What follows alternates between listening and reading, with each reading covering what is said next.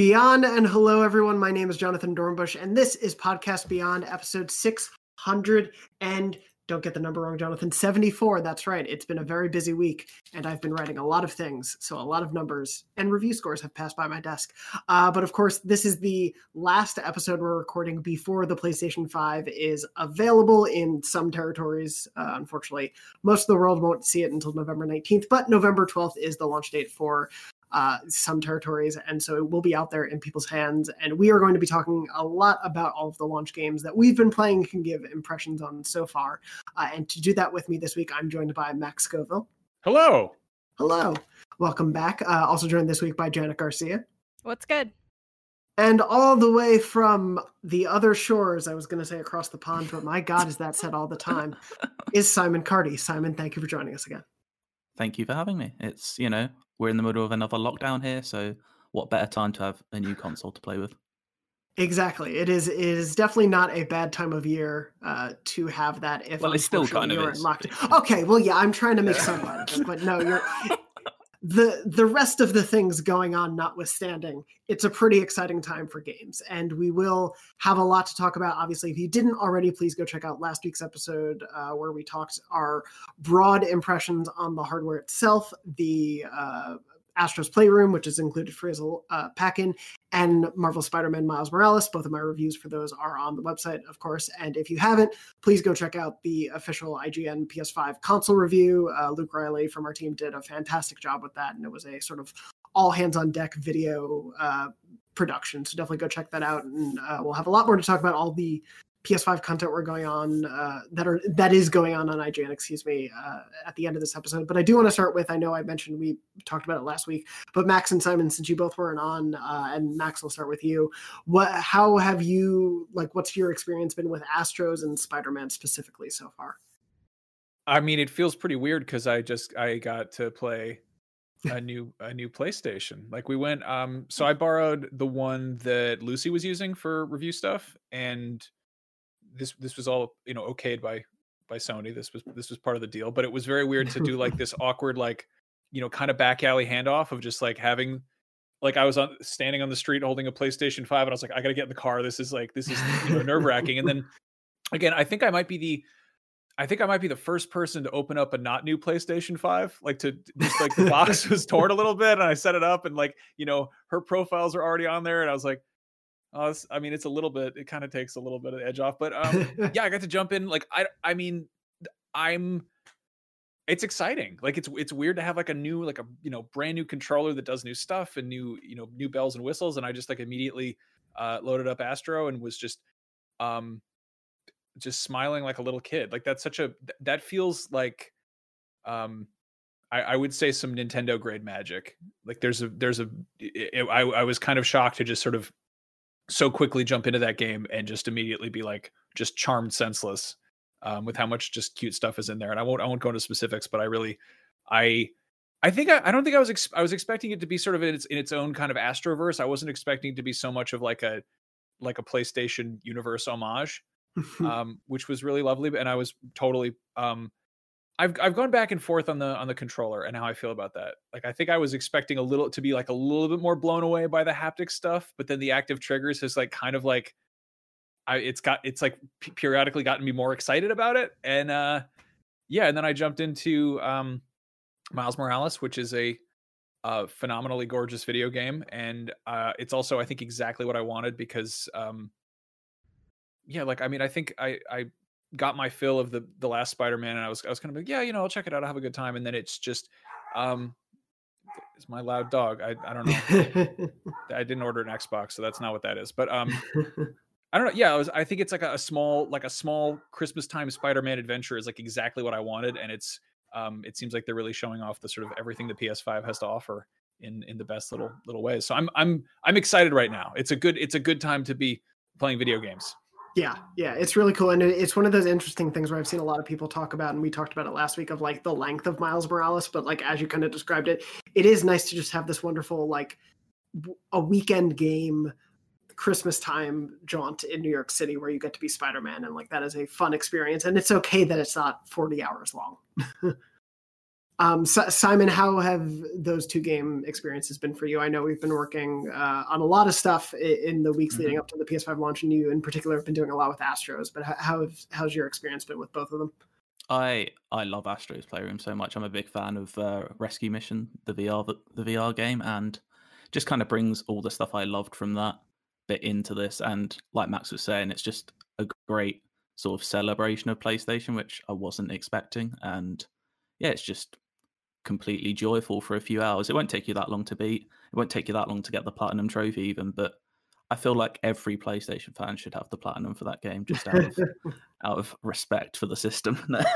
but um, same with Spider Man. I I loved it as well. I thought it was as good, if not slightly better, than 2018 Spider Man. I loved it. I thought Miles was great. I thought the whole cast was great, and I was happy with the length. I thought it told a good story in that time, and I loved it.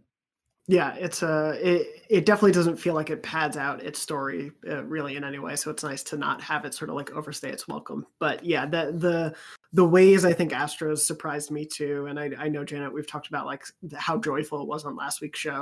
Um, I I totally agree with both of you guys. It's um there is something so wonderful and unexpected about the surprise of how that keeps coming into play as you keep progressing through these levels and how they find really unique ways to literally like put PlayStation into the level layout uh, and like build platforming challenges out of PlayStation stuff. It's really cool. Um, Janet, I know you had mentioned right before we started filming, you you played Spider Man on your phone.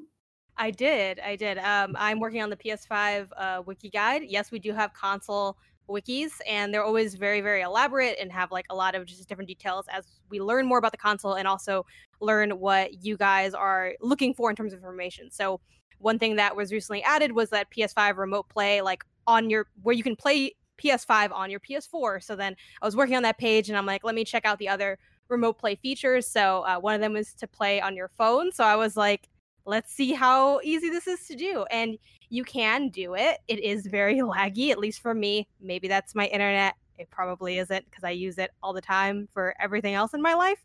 But yeah, it was a it was an odd experience, especially because and you can customize how you do it and you can also like connect your controller which is probably the ideal way to do it so that you have all the buttons. But if you're just playing straight up on your phone it's sort of just and it is kind of old news because the remote play feature is not new but it just sort of overlays the controller and i'm like trying to swing but it's like a little bit delayed and like you can i'd be curious as to how much i could actually do successfully in that. It, it seems like a very um odd sad challenge to partake in but um you know maybe on a tablet it would be a little bit better but uh, i just really like that you can do a lot of like weird stuff with the ps5 as well like again a lot of these things aren't necessarily new but i was digging into some of their um picture in picture like share a screen functionality and like share a game uh, i haven't gotten share a game to work quite yet i'm, I'm kind of hashing that out with brendan but just looking at like the different ways that you can uh, share stuff on PlayStation and share experiences on PlayStation. Some of them, sure, maybe aren't as pretty or ideal as others, but it is nice that there are um, some options there, especially because a lot of people were kind of, you know, salty about not being able to use the dual shock like you can kind of jankily back end the dual shock onto the ps5 by doing remote play and stuff so um, yeah those kind of things are just fascinating i don't know how often i would use that but i think it's really cool that it's there I don't know. I think I think the best way to experience like 4K, 60 frames a second, full on HDR, cutting edge next gen gaming is by having it bottlenecked and played with a touchscreen phone. yeah. what could go wrong? Exactly. I was talking today with um, Joe Skrebels from the IGN UK office as well. We're saying what's the most convoluted way you could do remote pay, like through a PS4 to a Mac via a phone via like a Windows dashboard using an Xbox controller. Like, can you get like a chain of twelve things going? You can set up a nanny a nanny cam. Yeah. Watch it through, yeah, like my dog monitoring camera on on my phone. Yeah, that God, yeah, it, it is nice that these options are here, and I know that like the PS4 remote, uh, the PS4 now has the PS5 remote play app kind of like sneakily appeared on the PS4 dashboard over the last day or so uh, since we've been recording. And like you said, I don't know how often I'll be using these things. It's nice it's there. Um, I know that since we last recorded, we've also found a little bit more about the UI. Like, uh, I, Jenna, I know the Wikis team uh, figured out that you can essentially put uh, your preference for subtitles on as a default within the system itself and then have that applied to all of your games um, there's you can look up your uh, estimated playtime via i think it's the trophy list that you go through essentially it's um, a Yes, yeah, thank you. And so it's uh, there are all these little bells and whistles that we're still figuring out from the UI, but uh, especially Simon and Max, how how have you liked the UI since you've been using it uh, after years of the PS4 UI? I've loved the UI, and another little magic bit as well. In I think it's in the same screen. You can do the subtitles. You can also set the default for your games to be inverted if you want. And I'm one of these people that plays inverted. I know, uh, just deal with it. But uh, I've set that but every game I have gone into since hasn't really changed it to that. So I'm not sure if that's 100% working oh, yet. Yeah. But uh, I'm looking forward to seeing if that actually works at some point. But yeah, I I'm into the UI. Overall. I'm not one of these people. UI is UI to me. I'll get used to it either way, if you know what I mean. But uh, I quite liked the PS4s, and I quite like this one. So. Yeah, Max, what about you? Um, I don't love it, but it's also again it's UI and I'll get used to it. Like I don't want to be like a cranky old guy who's like I don't like change. Uh the biggest weird adjustment is holding down what is it if you hold down the it the PlayStation the, button? Yep, the hold yeah, down PlayStation button and then it it goes home, but then if you tap it it brings up a menu which is the complete opposite of yeah, that, yeah. Which, I'm still doing that wrong. Yep, that's going to yeah, be a, that's going to be like, you know, writing last year on the checks after New Year's. like that's yeah how often are you guys going home from your games? Like you're going like you're just backing out a lot, or like I, I feel like that's pretty often. I get pretty worked up, and I need to take a breather. You know, I just got to cut out of there. Um, no, I, I, don't know. It's it's it's all right. I'm I am sort of overwhelmed by all the different little the cards. I I'm I'm sure I'll get used to them, and I also think like the PS5 will eventually sort of tailor itself to how I'm playing games. But as of right now, I'm just sort of like I don't know about this. You know, this is this is strange. and again, it's also I'm playing on the PS5 that Lucy initially set up. So like yeah. I don't know if there's any, you know, onboarding that I missed and I'm just this, you know, just usurper. no, I mean we are in an interesting point where the cards are just being used in I think pretty basic capacities um, and especially for stuff like with astros it lets you jump from level to level from the cards but so does the main menu of astros so it's like essentially just another step to do the same thing you can do in game. Uh, so I think it will be interesting to see how more games use them. I know we've talked about like especially how Demon's Souls is going to end up using the tip system or like how much info it is going to give you on those cards versus withholding since that's what those games are all about. It, will be interesting to see how they're used. Have you used them much, Simon? I have used the card. I used them in Astrobot quite a bit actually when I was scooping up trophies and like it's oh, good because yeah. it tells you like if you're 85% through a certain level, it's like right, I have one artifact left to find in this level. It does tell you that on the map screen as well, but it's kind of just, you know, three button presses instead of four, I suppose. yeah, it's it, especially like when different games will do it. Like Astros is a pretty small scale game, so it's very easy to, for them to like bump that stuff up on the main menu. Whereas like Assassin's Creed, if I'm going to collect stuff, is probably not going to show all of that very easily. Yeah, I'm sure it will become helpful because there's like recently I tortured myself and got the Avengers Platinum because I'm an oh, right. ill person. but um, there's some trophies in that that are like complete 50 hives, which are the long missions in that game. But there's no way to track that whatsoever. So if those appear on cards, then that is an absolute lifesaver. Yeah. So you don't just feel like you're just toiling away at nothing forever. I could see the cards definitely getting more people hooked on trophy stuff, and if it's uh, you know if it's if it streamlines the process of going after a certain trophy then that's that's kind of huge. There's also that part of me that dreads that because if i like you know go to my dashboard and see like oh like here's oh no it's it's a thing that i've got like 98% of like well, i have to go do that. I have to finish it. You got to just you know and they'll they'll make that anxiety just like front and center when you pause your game. So yeah could could change the way but i agree with you. It could also make people want to invest in the trophy system more and if they do more of those like you get a free profile picture or something like that with uh, games when you get platinums it it probably will just help reinforce that whole thing. Um, i do of course want to talk about some other uh, launch games that we haven't gotten to talk about yet. And specifically, I want to bring up Bugsnax first. And Simon, you reviewed Bugsnax. Uh, your review is up on IGN. Uh, you gave it an eight. Uh, mm-hmm. I can let you take it from there. I don't want to say too much of your own review. So why don't you go ahead and no, just just read it out for me? Sure. Yeah. No. Um.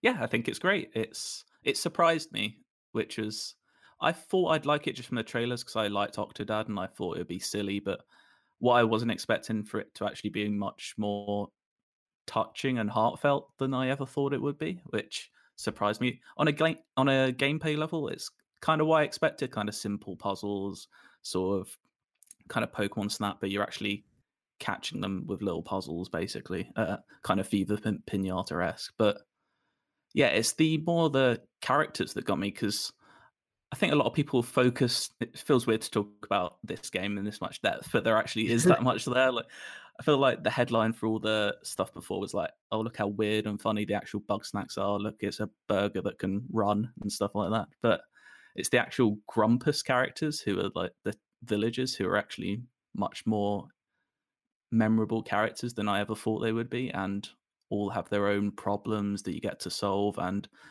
obviously, I'm not going to spoil anything because this game goes places you don't expect it to go. There's a lot of rumors about what this game is, and I'm not going to say where it goes, but it just yeah, it constantly surprised me, which was a lovely feeling.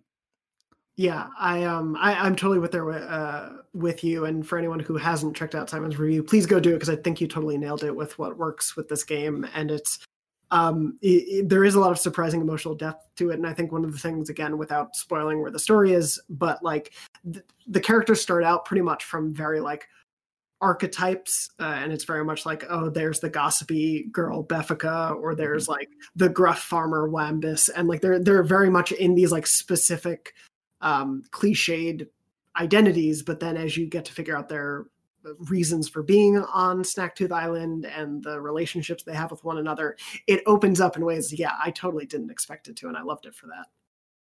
I'd um, also encourage people to. So there is a point of no return in the game. That's not a spoiler in any way. I'd encourage people to do all of the side missions because some of the best stuff is in those side missions. I think some of the best story stuff, and indeed just some of the best missions and bug snacks you'll see. So I I would recommend that completely, and it helps you. There is a true ending to the game. I'm not going to say what that is, but there is a way to get that, and that would help you out big time. and be sure to find all three of the bug snacks umbilical cords and consume them, and then you'll fight the dark dark moon hot dog or whatever. Have you played it? Yeah, right. Yeah, like I mean, I was wondering what that M rating was about. Yeah, final boss. Yeah. Yeah, all the blood and gore listed on the ESRB rating made no sense at first. Um, but yeah, it's it, it is one of those things where I think it totally marketed itself well in terms of the like uh, the cutesy Bugsnax and the fun combinations and how wacky that is but the, then lets you have this discovery for yourself as you talk to these characters and get to know them and everything yeah. um and, and janet just, oops, sorry, sorry. you I was going to say it's great that on launch day both that and astro's playroom you've got two like great games there. I think for free day one, basically, if you have PlayStation Plus. Yeah, but, it's yeah, it's free. I think until nine to ten hours of stuff there. So yeah, it Enjoy. is a it's a it's a good thing to have, uh, especially for the launch month. I think it's free on PlayStation Plus actually through like January second or something. So even if you get it at Christmas, like you can still pick it up then, which is really smart. But um, Janet, I know you got to play it as well, and wanted to hear your thoughts about it since we haven't spoken about it yet. Yeah, I'm dying to talk about Bugsnax. I mean, uh, initially this game struck me as like, okay, the marketing is good. Shout out to the marketing team. But I was like, okay, we, we know this has meme energy, but is, is it actually going to be a quality game? And I started out playing. Um, also, sidebar, like while uh, Simon, I totally agree that it's like very heartfelt. It's surprisingly deep. But while you were talking about that, I just couldn't help but think Bopsicle like over and over again in my head because that's like all of the uh, the Bugsnax pretty much all of them say like their name in a very like Pokemon fashion where and they have like different kind of uh inf- like like uh takes on their voices it's kind of like they're they're they're like little creatures are voice acted so they have like their little personalities like within saying their names which is really cute um and odd uh and charming so when i started playing this i wasn't really sure where i landed on it it kind of felt like okay this is cute um the loop of catching them seems like it'll be interesting but I wasn't really sure where what I felt about it. And the game just got better and better as it went on, which I think is like a really hard thing to accomplish, uh, even in the span of just like an eight hour game. As you get like get more tools, like it kind of became more complicated. You're starting to see, all right, well, what can I do with this new tool I got? Suddenly, like it had that great loop of you got a new tool and suddenly something clicked in your head and you're like, I can use this to catch this other bug snack from before. Um, I normally, when I'm playing games not for guides, I'm a little bit more of a beeline player. I'll sort of just, I'm like, hey, if you wanted me to do it, she'll put in the main quest and I just kind of keep going. But in Bugsnax, I really felt compelled to do a few extra things that I normally wouldn't just because they all felt one to one. Like none of the side quests felt totally like disconnected from the main quest. It was all about you know helping people out and getting to know everyone. Um, Jonathan, I definitely think everyone was very archetypal. It was very like Animal Crossing in that way, where they sort of had their personality traits. But what's great is that kind of emphasized that cartoony art style and also personality style they were going for. But the writing was so good that it didn't really fall into that much of like a cringe cliche as it could have. Um, everyone talks about like real life stuff, which I know sounds silly because they live in a place called Snacksburg, but like I'm like, oh, this is like some real stuff right here. Like they got like relationship issues and um there's like queernesses in the story and there's always just different elements going on and it just it's so surprising. Like you, you know, you spy on somebody who's like a jerk and you kind of see another side of them. Like it's very layered.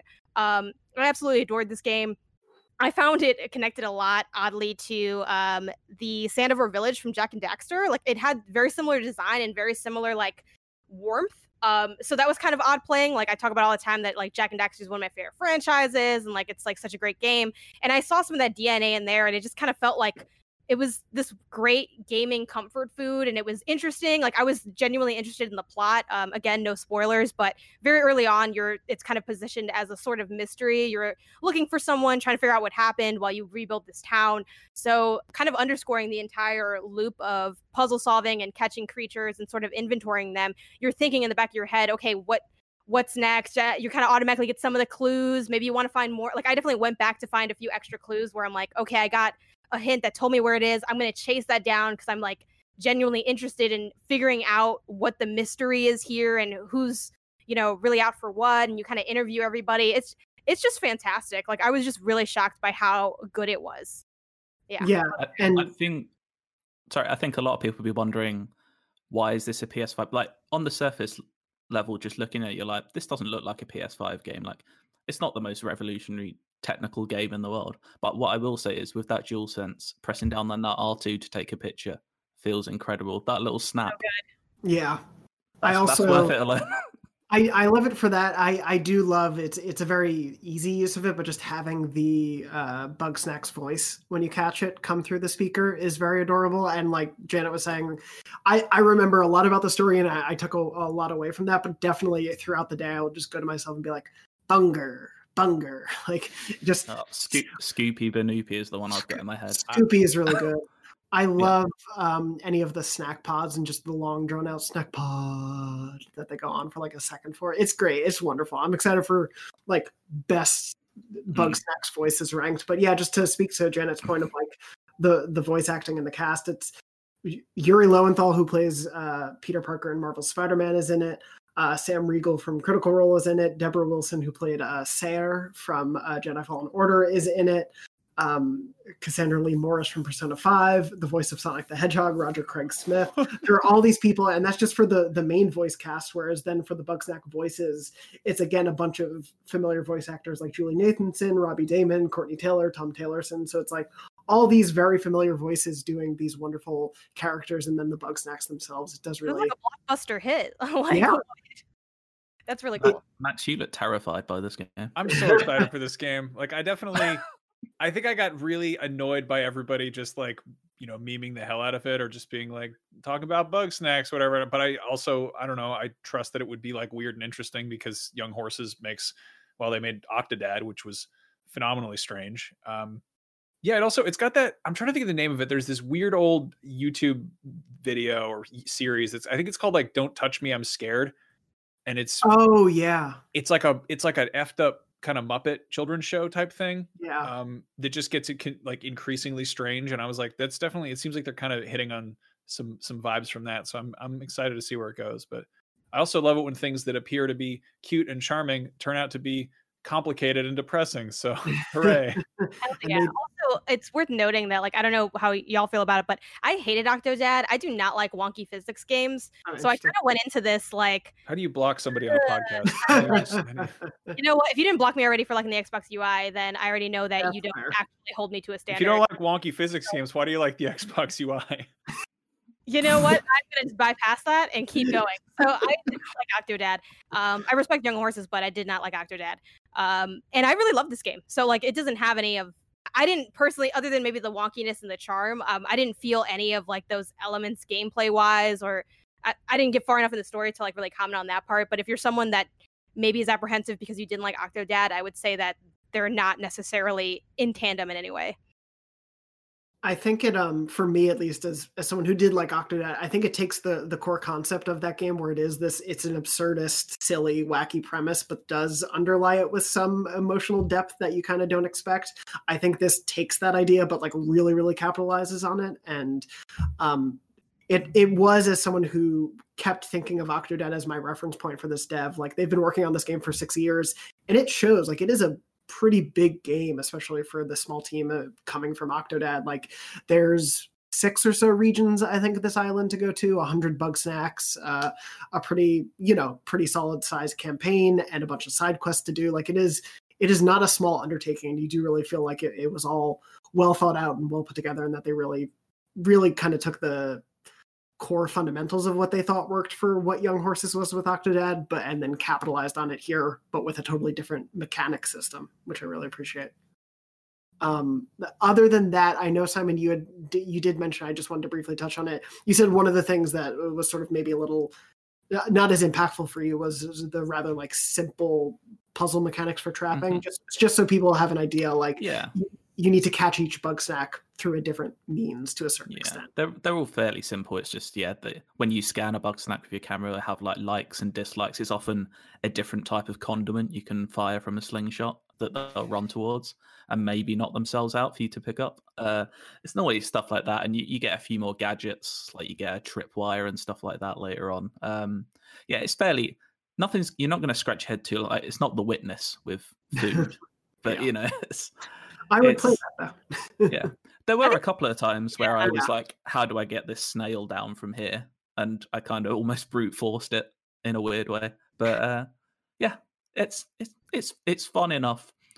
I I wouldn't go for this game on a gameplay level. I'd go for it more for its characters and story more than anything. um to that end the game help in this game is incredible um Yeah. like it was i, I didn't- actually didn't really like astro's game help very much um i plan on using it to try to get the platinum to kind of test out like how, what's this game help like and like you know kind of what can i learn from it and stuff. And uh, the thing i didn't like about astro's game pl- game help was it didn't have any like text and uh, they also technically didn't show you getting the thing a lot of times. They showed you where you would need to be but not like grabbing the item. And like they put you in the room but like you have to go like a little bit left. And obviously that is where you would go but that I didn't really like. It was kind of hard to tell like where I was in certain areas. Um, Astro's Playroom is like a very simplistic game, so a lot of the areas are very notable. But I think there's like a spacey kind of looking one where I'm like, well, this all looks the same. So I don't know if you want me to memorize like this layout, or I just didn't find it um, crazy intuitive. Obviously, I can get away with using it because I'm also play games all the time and write guides, so I'm sure I can figure it out when given the answer. But I just didn't think it was that well done. Um, personally. But Bugsnax, it was super detailed, like every basically full on walkthroughs, objectives for everything. Um, I I can't comment on what it's like to like do a completionist run with that because I didn't try to. And um, obviously, I think there are things that r- online guides, whether they're ours or other outlets, do that this won't because it's more chronological. So getting a, a better picture, kind of knowing, you know, if you're someone who's like, I want to know more about like how to get that, you know, real ending or what the other options are, like that's the kind of information that would already just be in our guide versus trying to find that within the UI. Like, mm, I don't think it's actually in there. It's sort of like implied, sort of, not really. Um, but yeah, just for a straight shot, I think this will be close to the gold standard for game help. Um, I'm very curious to see how many games utilize it to this extent because whoever like obviously multiple people were working on that guide but the team that worked on that guide did a phenomenal job doing it Yeah, it, it actually did help me with a couple uh hang-ups while I was trying to collect a few but also we have a guide and you should use it because uh yeah it wasn't available when I played, but yes, you should use our guide.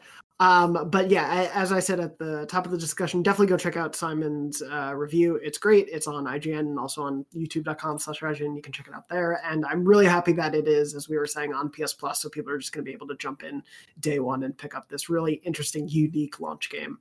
Um, to keep it going on the launch game train, I did want to also mention uh, my review is up for The Pathless, which is from Giant Squid, the developers of Abzu, who also have some. Uh, there's a little bit of history with people on the team who worked on Journey and that game company stuff. So, uh, pedigree of people I really like and really enjoy. Uh, the Pathless is an open world game, uh, also somewhat uh, segmented into different regions that you go to on an island. It's basically like Bugsnax, is what I'm saying. Um, but instead of bugs, you go you have a single eagle friend and that's it. Um, but it's it's essentially the story of a hunter comes to this island.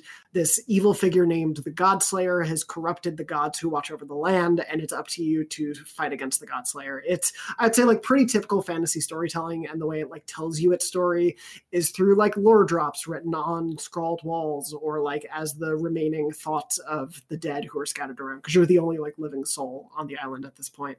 But the story itself is interesting because the whole point of the game is essentially like it's a very Breath of the Wild or Ghost of Tsushima like thing where like if you see a place to go, you should go there because it's probably of interest and of note. And when you get there, it may just look like a dilapidated building, but suddenly picking up some lore, I learned that it's a monastery where this huge war of like the Godslayer's cultists fought against people on the island and all these things happened. So the, they're the story has interesting lore to it. It's just told in a pretty conventional way. But the the really cool part of it is essentially there's no fast travel, there's no map. Like it's up to you to see a point and go to it. And the way you do that is you have a bow and arrow, you shoot one of these countless gems that are scattered around the world, and they propel you forward and give you momentum for this meter that keeps refilling as you hit more.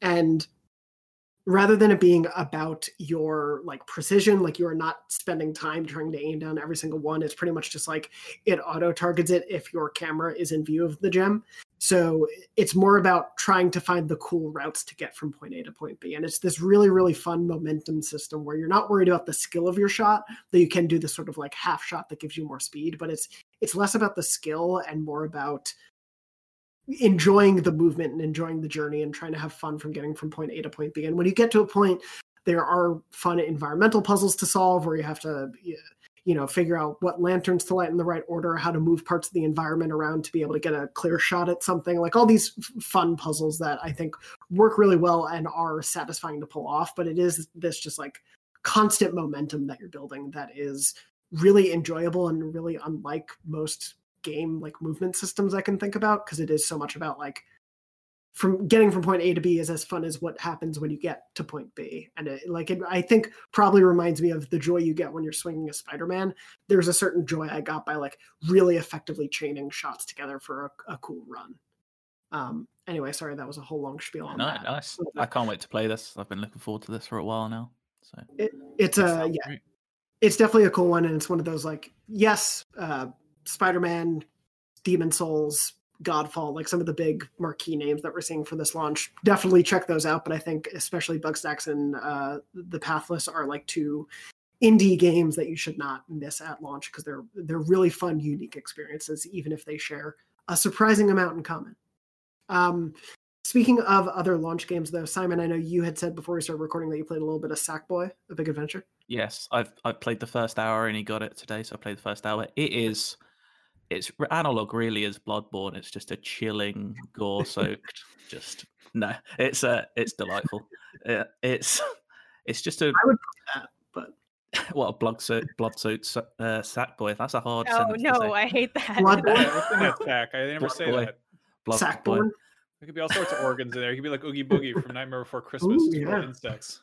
I play, I play a platform with Oogie Boogie. Oh, yeah.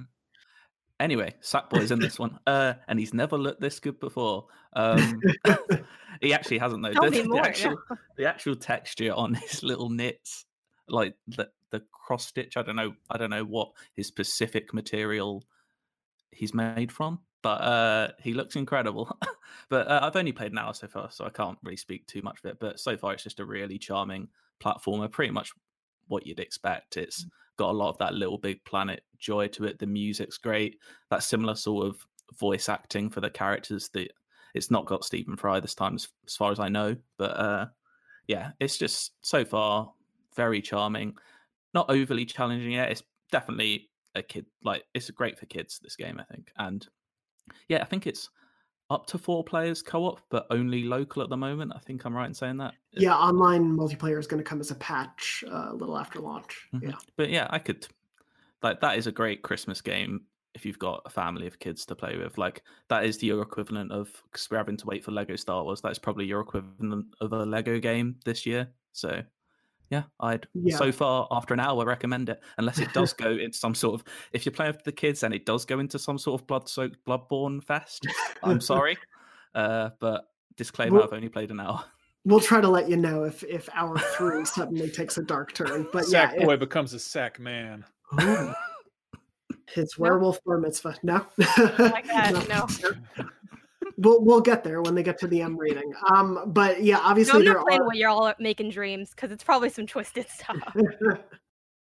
just you wait, uh, especially once we get our uh, PS5 version of it. But uh, no, obviously there are a lot of other uh, launch games coming out. Uh, Janet, have you had time for anything else? I know obviously you've been very focused on gu- launch guides. but- yeah, um, I've mostly outside of like those PS5 games, I've played a little bit of Crash 4. I'm still working my way through that. Uh, I am playing on PS5, which is through backwards compatibility. Uh, helps the load screens a little bit, as I had mentioned on a previous episode. And I'm also playing um, Overcooked All You Can Eat, which is like the big bundle of everything. It's got one, two, and all the DLC. Um, I, I played some of one, but didn't beat it. And I, I was I'm playing with my uh, roommate Maggie, and I'm like, you know, she's played as well a little bit, and we're like, let's jump into the DLC. That was way too hard. So we Oh, we so hard, yeah. yeah, I was like, oh, this is like you ever like think that you're a certain level of, of good at something and then you're just quickly humbled. That was jumping into the DLC from not playing for a long time. But I, I went we went back and just to start too fresh. Um, I love it. I mean, I, I liked Overcooked one a lot. This does feel like this is very much an old take because that Overcooked two is not a new game, but it feels like a, a big improvement. Um, you know, it was it was cool playing with her because it was her first time playing on PS5, uh, and she games quite a bit on like Switch, just you know, a couple games here and there.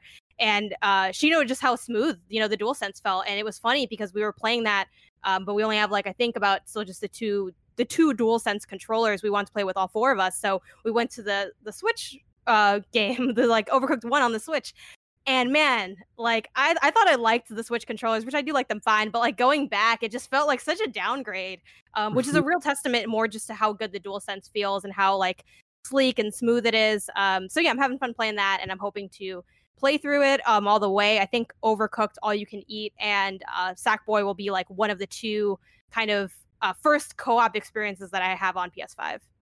Yeah, I'm I'm really excited to check out co-op for Sackboy, and I, I played a bit of co-op Overcooked, and yeah, it's one of those things where we went back to Overcooked one and started from the beginning, and it's nice to like refresh yourself with that because I tried doing some of the DLC like a month or two ago on PS4, and it was it was a bad a bad kitchen. It did not go well. Um, but Max, I know you've also tried a couple of backward compatible games, right? Yeah, um, just kind of I don't know, out of curiosity and um, yeah, I loaded up uh loaded up Bloodborne just cuz and uh of course. I didn't I didn't notice any like really you know noticeable improvements. The load times might have been a little bit better, but it doesn't like you know it, it doesn't seem like visibly more more impressive. Uh I loaded up Dark Souls and that I believe is is running at 60 frames a second, which is very nice. Uh and I I don't think that I don't think it did that on on PlayStation Pro.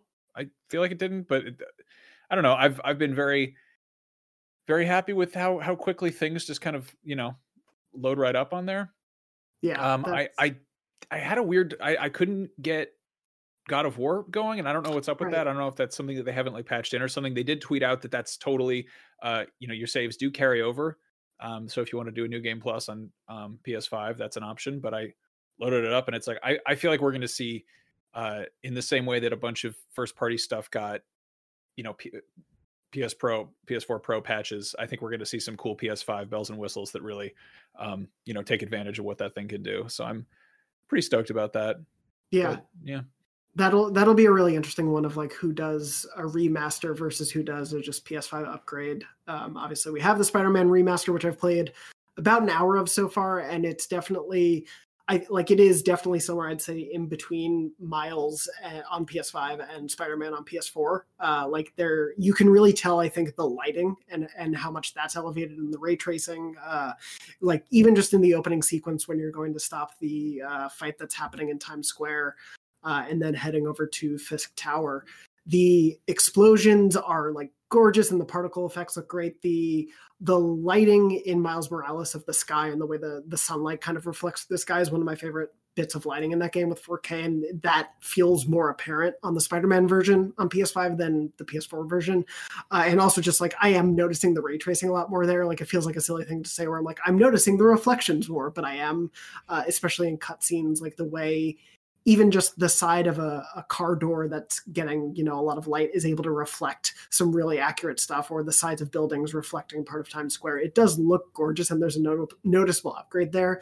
There is definitely still some like flatness compared to miles on ps5 uh, obviously because they haven't like redone everything but there's enough improvements there that it does feel like it feels fresh to be playing this again and i'm excited to keep going with it um, Simon, have you played anything else? I know I realized we didn't talk. Uh, very briefly, to, I've played a couple of backwards compatible things. I booted up Warzone, so I still play that fairly often. And the plus with that is the menu doesn't make it sound like my, P- my PS5 is going to explode. So, because that game is no like, I think it's something to do with the volumetric sort of lighting in just the main menu when you have the characters walking towards you. Like, it made my P- like that's the loudest my PS4 ever sounded. But yeah, it's almost silent playing that and loads a lot smoother. I think today actually they did a big patch to add a high res texture pack to mm. Warzone and Modern Warfare. So I haven't actually checked that out yet, but apparently it looks a bit shinier. So be interested to see if they do a full pack like PS5 version of Warzone at some point soon to give it ray tracing. Because I know like Cold War has ray tracing, so see see if it happens that. And also still play Overwatch every week, and that plays exactly the same. So what more could I want?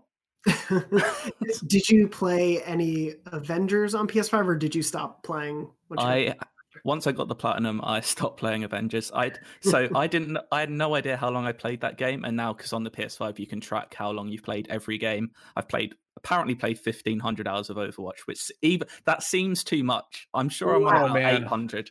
I'm I- sure so- I'm on about seven or eight hundred. I'm gonna I'm gonna back you up on that. I think that some of the older games had like a weird internal clock thing because I remember there Mhm. was a like The Witcher Three had something weird where it, like in game it said like how many hours you'd played. It was it was just it was too high even for how many hours I sunk into that. And I noticed that uh I think like Witcher said had like 214 hours, and then Metal Gear was like like something it was over 200 hours. And I'm like I pl- again I play those games a lot, but I feel like Mhm. maybe this was something they implemented in 2015 and like the earlier games have Yeah, I feel an issue I with feel it. I like it know. doubled my Overwatch time, but I also wouldn't be surprised. But yeah, I played 152 hours of Avengers, which is far Oh, too much. But uh, but When you first said What? 1500 hours, I thought you were like you were just talking about Avengers. So when you said 1500 hours of oh first, no no was no like, Overwatch, no Avengers. Yeah, I, I don't know if there's been hard.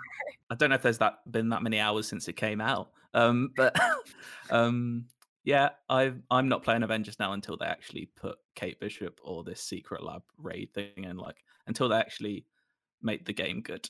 I'm, I'm so excited to see. hours. I'm so excited to see people checking this and like how whatever their destiny logs are, like being like, Mhm. "Eh," like here's the, and like I remember this happened with, um, I think the Switch patched it in where you could see how many hours you spent on something. It was like a you know with this the software update, and it was definitely kind of like, you know, some people it was just like, ooh, I knew I was playing a lot of Breath of the Wild. I didn't realize it was that bad, or like. Mhm. Well, I played only 17 minutes of Snipperclips. Like, who who'd have thunk it? I don't know. It's Those are the bad ones where it's like 22 minutes. It's like, I'm sure I played more than that. So I was I had um there's also stuff where I'm just like, did I did I black out? I had 15 hours of rage too. I don't remember anything about that game. It's a lot of pink, a lot of I- a lot of a lot of of guns. I never played it, but I feel like we talked about it for an episode. Yeah, I don't know. I feel like you and Brian talked about it, but I have no idea. I feel fine. like I mean it was play it. Maybe a ghost. Maybe this is like the new like for you know how like ghosts will like flicker the lights and stuff. Maybe they're on, going onto your PlayStation account and just get sinking in some time with Rage too. I think the other one like it said I had like a bunch of time logged in Days Gone. I was like, I don't think I ever had that game. Like I don't I thought that like I played like a demo or like somebody else's PS4. Like I don't Where did the days go with that one? Exactly. Yeah, that's a good that's a good question. I am um so no joke. I know like we've talked about and obviously uh criticized Days Gone on the show before. I'm actually excited to go back to it on PS5 because it does have like a much smoother frame rate and dynamic 4K resolution and that was I liked being out in that open world and like you know being chased by the zombie hordes, but it was one of those things where like the frame rate could take a hit and it wasn't the best. So that being there is actually I'm excited to check out the first party portfolio and see what PS4 games are taking advantage of that stuff, uh, even when they're not doing like full remasters like Insomniac. Um, but also, I, I kept forgetting to say this. I do want to just general shout out to Insomniac for shipping Miles Morales and Spider Man Remastered and working on Ratchet and Clank at the same time. Like they are just Mhm. knocking it out of the park when it comes to the PS5 at, at the jump. I'm I'm really excited for what they're doing. Um, also, the soundtrack for Spider-Man is on Spotify. This is just a shameless plug because it's one of my favorite soundtracks of this year. Go listen to it; it's so good. Um, anyway, that was just me. Uh, I do want to briefly mention we'll have a ton more like launch game coverage coming up. We have not played Demon Souls yet, so we can't speak to Demon Souls. I know that's one people are going to be wondering a, a lot about. But one thing some of the cast has had hands-on time with finally is the PS5 media remote. That's right. Max, Yes. I did. So I Yes, joked I'm so about this. I joked about this, but I totally I was like, it showed up, and I was like, I'll do an unboxing, and I shot I shot like the dumbest unboxing because I didn't have a PS5 yet, and I couldn't actually test it out. And there's nothing in the box but the remote and two batteries, uh, which are you know they are like official first party Sony batteries, which was funny. But I shot the whole thing. Uh, I actually got a chance to try it out. Um, it it's a media remote. It works. Uh, I found out that I can't because I have a sound bar, I have to fiddle around. Like I have to figure out some different way to route HDMI through that if, in order if I want to use like a third party remote. But I figured out how to make this PlayStation remote turn on my TV, and then then I can shuffle around stuff on the PlayStation. But Hell yeah. It didn't. It, it honestly, it's it's it's fine. It's exactly what you'd expect Does, it to be. does be. it not have haptic feedback? Does it not rumble when you're watching? I was on. I was really films? hoping that when you when you like load up Netflix, it would make that like boom, or if you know you do HBO, it goes like ah, like just whatever the whatever the noise is. I want Oh. to be you trying to do the noise. That's the noise that I want to come out of the remote. Also, that unboxing you did on YouTube has 186,000 views on it. So people wanted to see. I watched it. Like I was excited about it. Um, I, I had so yeah. Go go watch that. It's a I had a good time making that video, and I I like to think that I made like I took a look, you know, just kind of kind of crack some crack joke at Destin Destin Legarie's expense because he was just like he'd worked so hard on those unboxings, and I'm like, hey everybody, what's up? Sorry I'm late. Anyway, here's the box. Let's check it out. It's it is a wonderful parody of his unboxings, but still is just so funny in its own right. Definitely go. Did you have the out that gloves? Hell no, Did you have? No. Okay. No. I was man. about check, but you need to creepy get the, I would have liked the gloves, but it had I I don't know. I liked it. It had flair. It was like funny. It was informative. Like it had Had it just drama. hit I really went through the whole trajectory of emotions. You know, no, there's a there's an arc that. there. There's it's a really it's It was know, much like Bugsnax. It was a lot deeper than I had expected. Um, But actually, I regret not getting the remote to be honest, because my my boyfriend ordered one and he's been getting randomly his stuff like piecemeal delivered, and he got the remote, and I was like, it's the only thing I don't have, and now I kind of want it. So Janet, Janet, people had this conversation with you on Twitter or Slack. It's your remote too.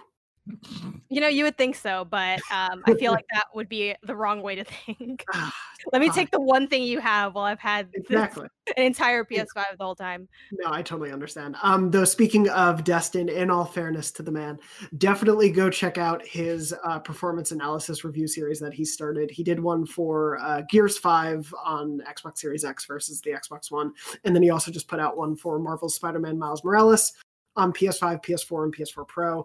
Uh, absolutely worth checking out. It's really well done, and we actually have some input from Insomniac. There's Insomniac dev on there talking about the performance of the game. Uh, it's a new series that we're trying out, and Destin has really been pushing to make these happen. It looks great. It's a it's a super well done video, and especially as someone who does not care about like frame rate stuff, like that is not a thing I think about pretty regularly while I'm playing a game. Um, the analysis that he does is still so engrossing and still so interesting to me. Uh, it is definitely like no matter your sort of technical know-how, uh, it's very well told for you know no matter your knowledge going into it. I definitely recommend checking that video out.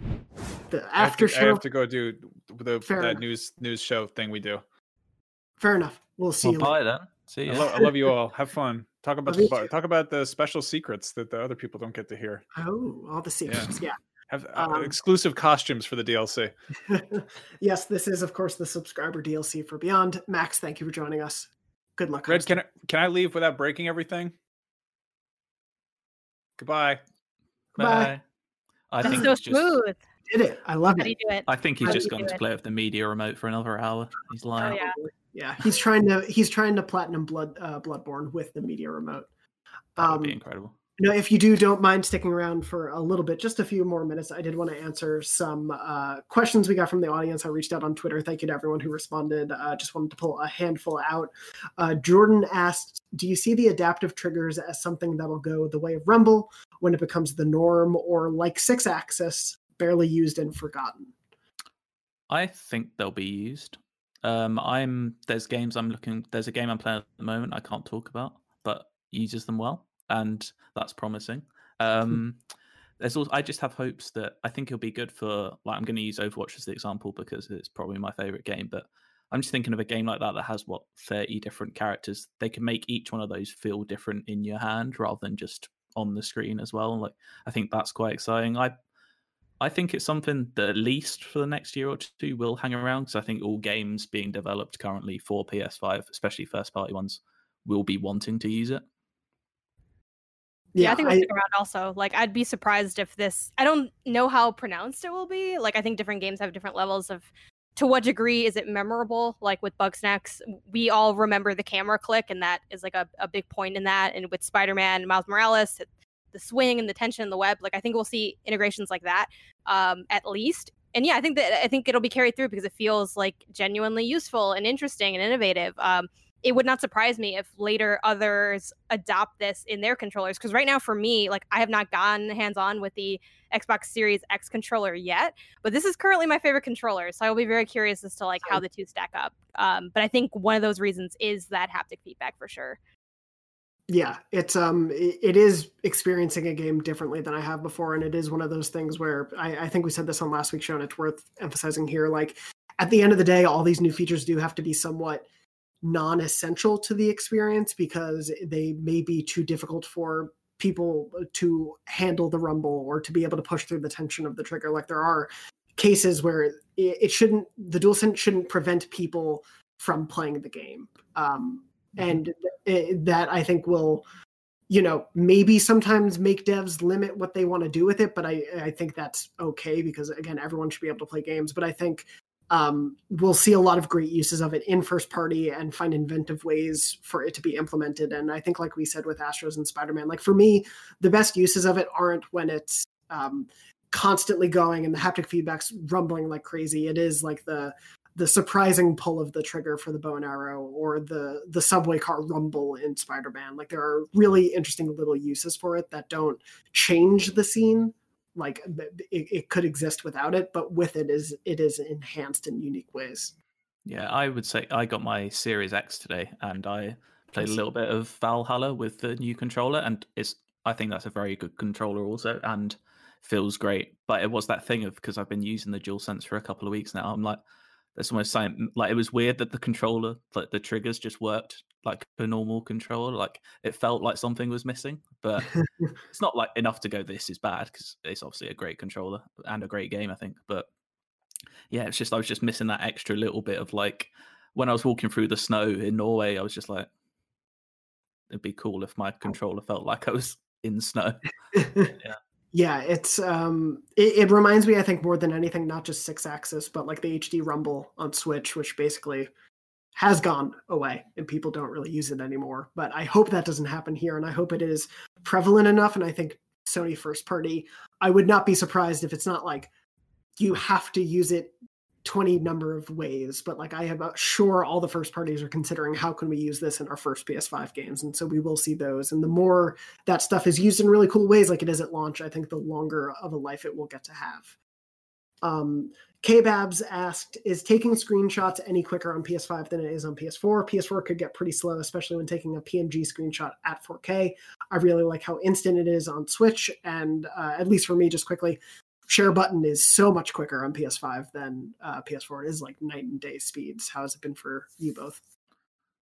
I, I, yeah, I agree. It's much quicker. There's also, so I take a, like, a lot of video clips whenever I do anything remotely passable on Overwatch or Warzone or any of those games. So like I've saved a lot of clips on my PS4 and it's so much better on the PS5 because not only do you so on the PS4 you had to always set like record the last 5 minutes or the last 10 minutes or the last 5 minutes and that was just a default setting for every clip.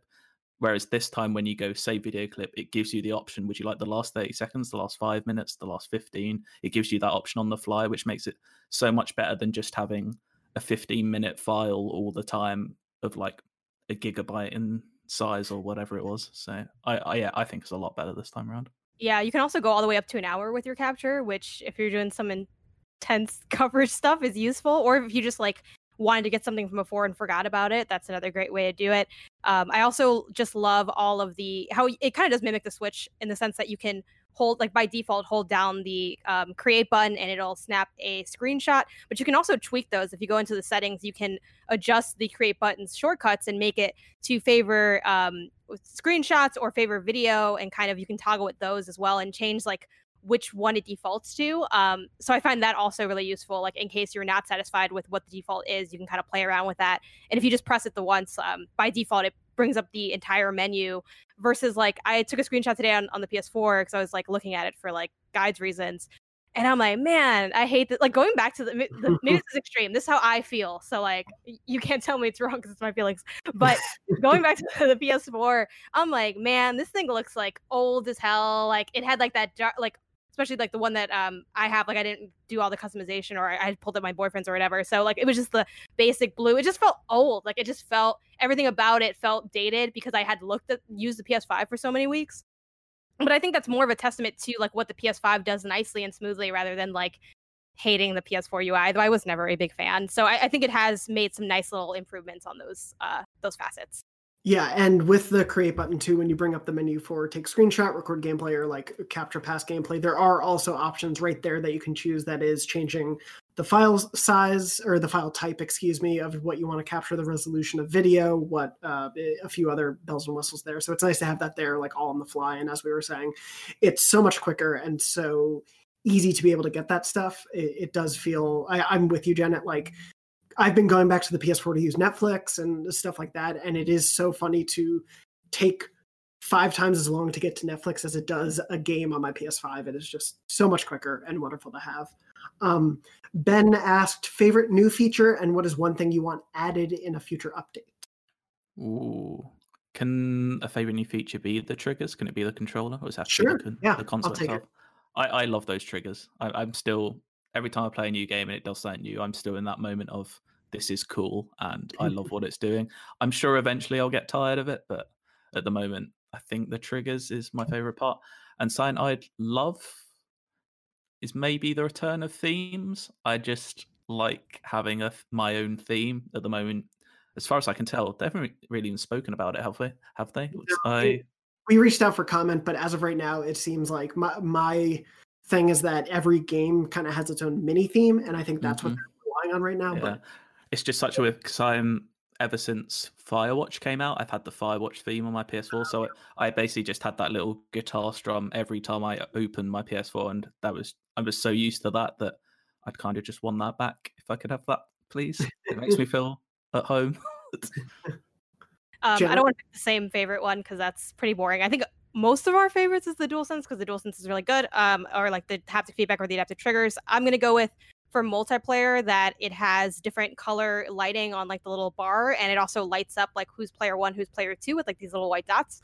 Really small but very useful. Um, slash the overlays that we discussed, I think either last episode or two episodes ago. Just the way the menu is kind of like nested, but in a way that's quicker to access the layers of is very helpful. Uh, for updates, I would like just I don't necessarily need themes. I guess I'd like them because I think they are pretty cool and very like unique to what I feel like a PlayStation console offers at this point. So I'd be surprised if they didn't show up at some point. Um, they did PlayStation did release a really long, really long article called like PlayStation 5 FAQ or like everything you need to know or or something like that angle. If you look it up, you can probably come across it. And in there they mentioned that it wouldn't be supported at launch. My guess is that they'll bring it back eventually when they kind of get the the bearings a little bit more. But I would really just like to be able to customize the areas a bit more because I don't really like where the news stuff is angled. I think it would be really cool to find ways to maybe downplay the cards just as an option. I like the cards a lot, but I do think to like Max's point earlier, maybe having all that up there all the time is a little overwhelming. Like, what if you could kind of do like a do not disturb mode, but for gaming kind of thing? Um, I think that would be a really fun option. So, customization generally in the home screen. Um, though I also kind of really want them to bring back the different months have different colors, like on the PSP. I think oh yeah, you had mentioned that. Yeah, yeah. yeah. Um, no, I'm right there with you. I think if I could get rid of the news feed, I would tomorrow. Um, I don't need it right now, and it's fine. I granted we're in the luxury of I literally my job is news, so I know all the things it's going to be telling me. But it just it's never been a function on any system I've used to any degree. Um, but yeah, for me, I think to do something differently would be probably the uh, speaking to Simon, what you were saying earlier, the the way you're able to see trophy stats a bit more in depth on activity cards or like playtime total. I think like features that were missing on the PS4 that are now there and feel like such obvious things. And as someone who does like to trophy hunt and to get all the platinums that I can and not like play games based on the trophy list, but know if I'm going to probably maybe be spending a new game plus run on this game or whatnot, like being able to budget my time that way to be able to know oh yeah i am 50 out of 200 of these things into a certain collection or i've done 50 headshots and i need 72 more. Like whatever the thing is it is really nice to have those numbers there and have that be a function that hopefully all games can adopt pretty easily. Mm-hmm. um, but yeah as for things that i want changed um, i've got another one. I'm still not in love with the new party system and how you create parties and voice chats. I still think there's about three too many button presses to get into a voice chat and it's not obvious when someone as obvious anymore when someone's invited you to one. I just feel like they could still make those a bit smoother. And just the friends list in general, the way it shows parties now and messages before your friends. So it just takes, I don't know, just streamlining a little bit how to get into parties and actually just seeing which of your friends are online could be a bit simpler, I think. Totally. Has has anyone tried? Can you do folders yet? I actually haven't tried to do that. Folders are not available at launch. That was yeah. that was in the little uh okay. Cool. big thing. That post was long, man. That post yeah. was long. I haven't finished I have, it. So yeah. I have done a bit of cross gen party chat and gameplay though, and that's worked perfectly well as well. So nice. that's positive Good. as well. That's all working. So. Good. Yeah, I th- I think one of the things for me is just like you guys were saying, like more customization options. I think being able to like lock things into place on the UI or remove them for the UI. The control center lets you do that. It lets you add and remove a few of the options. But I think just having that be more universal in the PS5 UI is something that can probably be worked toward. Um, obviously, if it had parity with the Xbox, I think, and had the quick resume function, that'd be awesome. But I also haven't, like, it hasn't prevented me from jumping from one game to the next. Like, they're the speeds are so great, it's not really been an issue. Um, last but not least, Madison asked, hey, do we need the Pulse headset for the best PS5 experience for 3D audio or a headset in general? And obviously, Sony will want to sell you their proprietary Pulse 3D headset, and definitely that is built to take advantage of it. But there are third party options for 3D headset use right now. So um, I think we have some commerce pages about that up on IGN, like definitely the best 3D headsets to get and everything.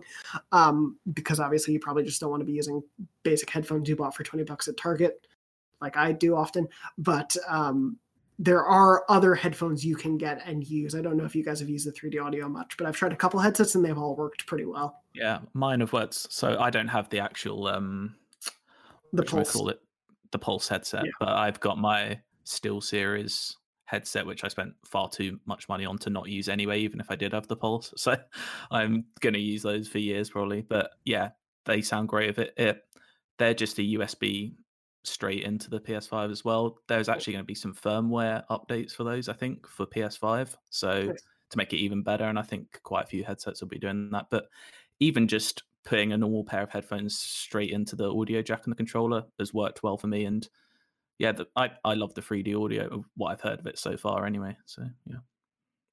Yeah, yeah I think I, you're fine just using using whatever. Um, uh, we have a, a, review of the headset if you're interested in knowing like our more in depth thoughts on it, um, like as a site but it was fine. Like I, I think they were good headphones. I don't think they're anything to write home about necessarily. Like there's a lot of great headphones that exist, and I think the Pulse is just another very solid headset. Um, but if you already have one that you like, I think you're fine using that. Um, I don't think unless, dep- it depends on how bad your current headset is. Like it could be an upgrade, but it very likely if you have a decent pair, is just kind of a lateral move.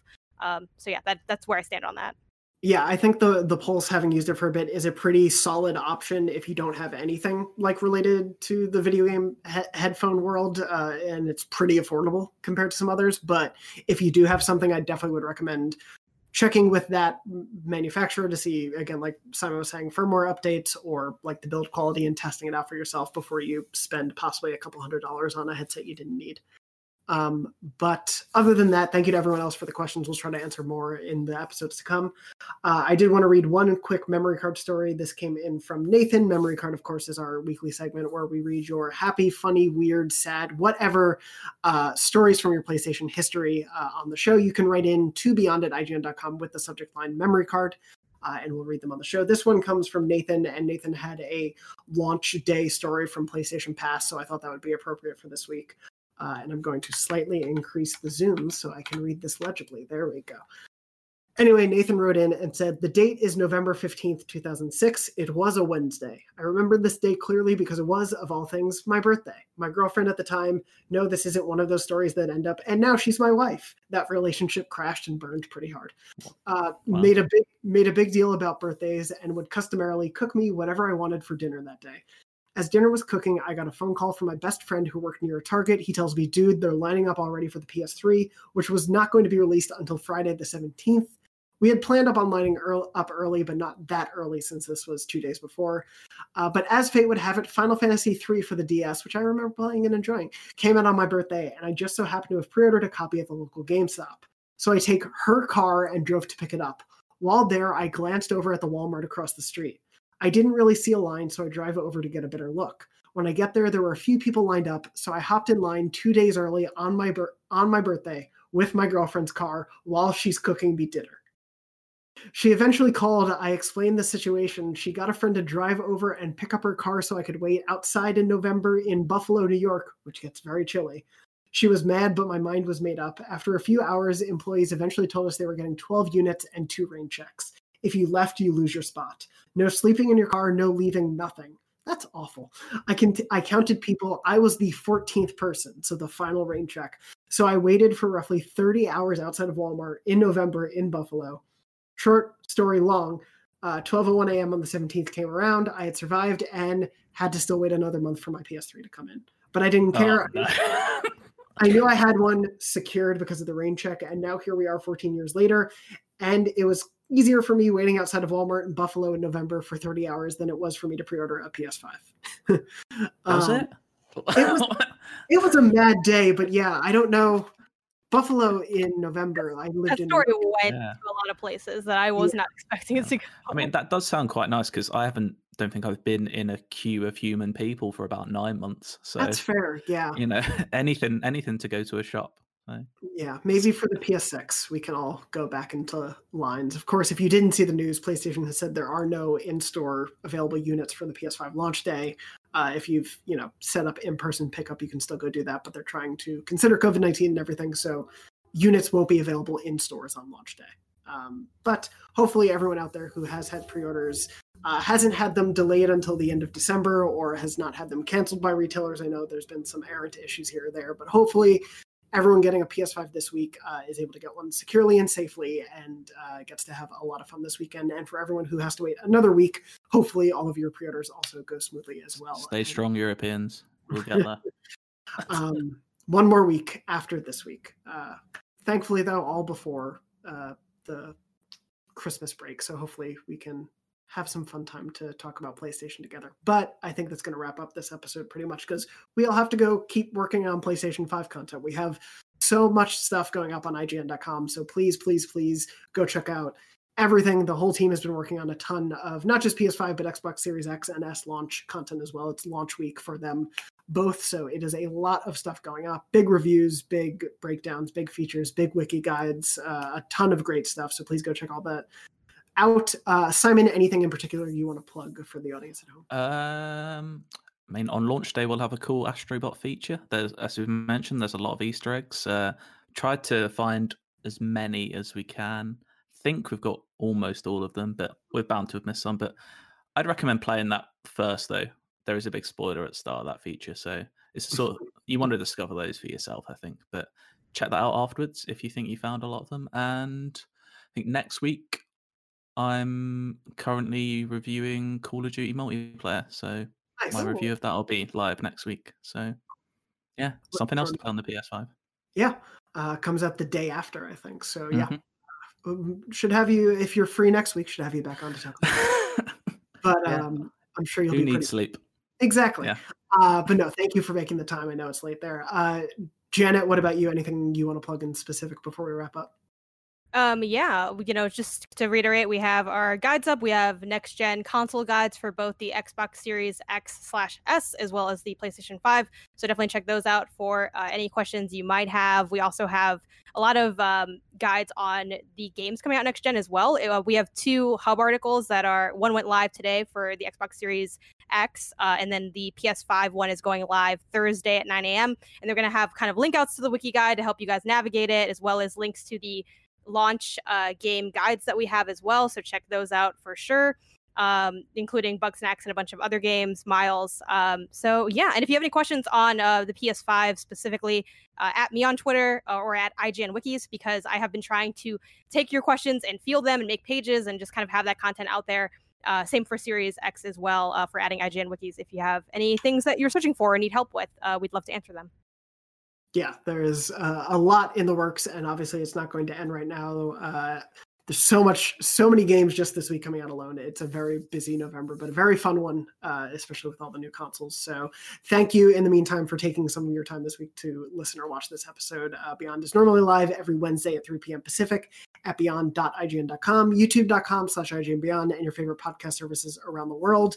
Uh, I can't talk, I think, in specifics, but I will say once the PS5 is out there, we are planning to do some live stream stuff. So look forward to that. I can't really give specifics otherwise, but we, the Beyond crew, uh, is definitely planning a live stream. We'll, we'll hopefully be able to do more after that. But otherwise, head to IGN.com, check out all of the content that works, youtube.com slash IGN. And other than that, when we're not on the show, you can find us on Twitter. I'm at JM Dornbush. Simon is at Cardy Simon. Janet is at Gameonesis and Max is at Max Scoville, but he left early, so forget him. No, please follow Max. He's very nice and delightful. Um, but otherwise, that is going to wrap this show up. Thank you to you both for joining me for this episode, and thank you as well to Max. Thank you to Red, as always, our producer, for producing the show and making it all happen behind the scenes. Even though I saw you tweeting, Red, I saw. It's fine. Uh, anyway, thank you everyone so much for tuning in. We hope you're safe. How we did hope you you're see well. him tweeting though? Because I was checking the Twitter replies that I was getting. Stop it. I was actually checking my tweet.